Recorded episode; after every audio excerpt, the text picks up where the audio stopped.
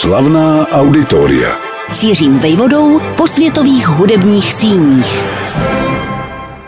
Ještě v předminulém století měla Velká Británie tři nejvýznamnější přístavy. V Liverpoolu, samozřejmě v Londýně a také ve velšském Cardiffu. Ty doby jsou už pryč. I Liverpool ze své někdejší přístavní slávy hodně ztratil. Vzpomínám na trefný postřeh dirigenta Libora Peška, který, jak známo, v Liverpoolu dlouhodobě působil. A vyprávěl, jak ze stichlých doků pozoroval roj přistávajících i odlétajících letadel na nebi, což vnímal jako symbol, že časy se mění a zaoceánská doprava s nimi. Za to se ovšem nad chřadnoucím přístavem v Cardiffu, respektive nedaleko od něj, objevil pásovec. Nemám na mysli zhruba půlmetrového savce z řádu zubochudých, který se v těchto oblastech nevyskytuje. Řeč je o impozantním uměleckém centru, budově zvané Wales Millennium Center. Podobnost v jeho vzhledu se zmíněným zvířetem neschledávám. Místním ale tuto přezdívku přesto přiškli. Ovšem s lásky plným podtextem. Stavbu, která leží nedaleko velšského parlamentu a paměti hodností historického centra Cardiffu, totiž přijali za svou. Na rozdíl od té, která tu měla původně stát, ale radnice ovládaná konzervativci, z ní byla přinejmenším rozpačitá. Tehdy v 90. letech minulého století se začal odvíjet příběh, k jehož vyvrcholení došlo v roce 2004 a k úplnému završení pak o pět let později. Od té doby slouží Wales Millennium Center jak opeře a symfonické hudbě, tak muzikálům, divadlu a soudobému tanci.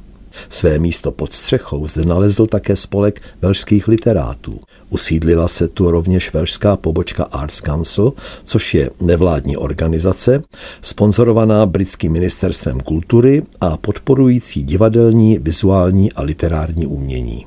Jde prostě o multifunkční dům se vším všudy, který žije naplno nejen po večerech, ale i během dne, což mu v očích místních obyvatel dodává na smysluplnosti. Nezapomínají sice, že vybudování tohoto centra různých uměleckých disciplín bylo finančně náročné, ale zároveň si pochvalují, že za hodně peněz hodně muziky.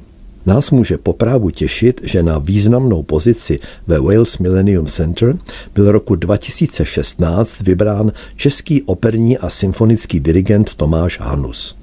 Od té doby sídlí v Cardiffu s manželkou a početným potomstvem, sestávajícím z osmi dětí.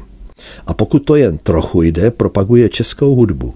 V působivé režii Davida Pountneyho zde nastudoval například Janáčkovi zápisky z mrtvého domu podle Dostojevského předlohy. Původní představa kardivských radních pracovala s myšlenkou, že na nesnadno získaném pozemku bude vybudován pouze operní dům. Z vyhlášené soutěže na jeho vzhled které se zúčastnilo 268 zájemců z celého světa, vyšla vítězně proslulá britská architektka iráckého původu Zaha Hadid. Známá odvážnými tvary svých návrhů, ostatně s jedním z nich narazila i v okolí pražského Masarykova nádraží. V Praze musel výtvor architektčina projektového studia investor po nátlaku občanů i úřadů pouze umravnit co do hmoty i výšky – to v Cardiffu, dopadla Zaha Hadid se svým náhrdelníkem na ruby, jak své zhmotnělé fantazii říkala, mnohem hůř. Magistrát vylekalo, jak avantgardně se její záměr rozklenul nad přístavem a vyhlásili druhé kolo soutěže, do kterého kromě vítězky přizvali ještě několik dalších architektů. Ale Zaha Hadid vyhrála po druhé. Co s tím? Nakonec rozhodli peníze – Operní dům v Cardiffu měl být financován především výnosy z britské národní loterie. O jejichž osudu rozhodovala zvláštní komise. A ta v prosinci roku 1995 smetla naděje na novou operní budovu ze stolu. Kdo ovšem zná vlídné, ale cílevědomé Velšany, ten už tuší, že tímto neskončilo – Bitva se soukromým vlastníkem přístavu a okolních ploch, na nichž hodlal postavit obří obchodní centrum, se blížila k vítěznému konci. A teď to vzdát? No to ani nápad. Narodila se myšlenka, že nová budova zahrne do svého interiéru víc než jen operu. Když už, tak ať vznikne něco nepřehlédnutelného co na přelomu století a dokonce tisíciletí vejde do velšských dějin a do dějin Cardiffu, který je hlavním městem této země teprve od roku 1955. Takže své vůdčí postavení má dosud potřebu obhajovat. Myšlenka na vznik Wales Millennium Center do tohoto rámce skvěle zapadla. Plán na multifunkční budovu se poučil z neúspěchu, jaký zde poznala kosmopolitní architektka rozhodl se hrát víc na národní notu. To je pojem, který poslední dobou leckoho dráždí. Ovšem v Cardiffu nešlo o vzedmutý nacionalismus, nýbrž o jev příznačný pro celou velšskou společnost. Při veškerém respektu k Velké Británii, z níž na rozdíl od Skotů nejeví velšané zaječí úmysly, trvat na udržení svých tradic, včetně svého jazyka – s jeho předlouhými slovy pro cizince na první pohled takřka nerozluštitelného. Proto byl k návrhu povolán domácí architekt Jonathan Adams, ročník 1961, a o verše na plášť vznikající budovy byla požádána velšská básnířka Gwyneth Lewis. Hudba tu však měla znít světová. Dramaturgie naplánovala a poté opravdu uskutečňovala řadu oper, například Růžového kavalíra Richarda Strause. Také menší koncertní sály ve velšském Millennium Center vzdali hold domácím pojmům. Dva z nich nesou jména zdejších hudebních tvůrců 20. století, skladatelky Grace Williams a jejího mladšího kolegy Elena Hodinota. Třetí byl sice pojmenován po Italovi jménem Viktor Salvi, ale má to svou logiku. Jde totiž nejen o harfistu, kterého v různých orchestrech dirigovali třeba Mitropulos, Toscanini či Walter, také o inovátora v konstrukci harf, nástroje, ke kterému mají poetičtí velšané historicky blízko.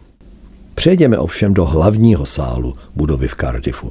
Ten sice pojme v úvozovkách jen 2,5 tisíce diváků, zatímco pásovec, po němž je stavba žertem nazývána, do sebe dokáže nasoukat až 40 tisíc mravenců.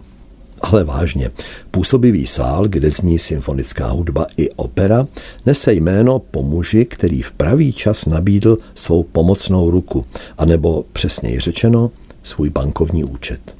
Donald Gordon sice přišel roku 1930 na svět v jeho africkém Johannesburgu, ale k britské společnosti a kultuře měl celoživotně blízký vztah. Když vymyslel a uskutečnil celoafrický systém životního pojištění, zvaný Liberty International, nesmírně zbohatl a rozhodl se investovat podle Carnegieho poučky, že kdo odchází z tohoto světa jako boháč, zaslouží hambu. Věnoval částku v přepočtu dechberoucích půl miliardy korun s tím, že polovinu získá Královská opera Covent Garden v Londýně a druhou výstavba Wales Millennium Center. Jen první fáze, která kromě zmíněných sálů zahrnovala ještě vznik zkušeben a zázemí pro soubory Velšské národní opery a Velšského národního orchestru, si přepočteno opět na naši měnu vyžádala 300 milionů. Triumfální uvedení do provozu tomu v roce 2004 odpovídalo.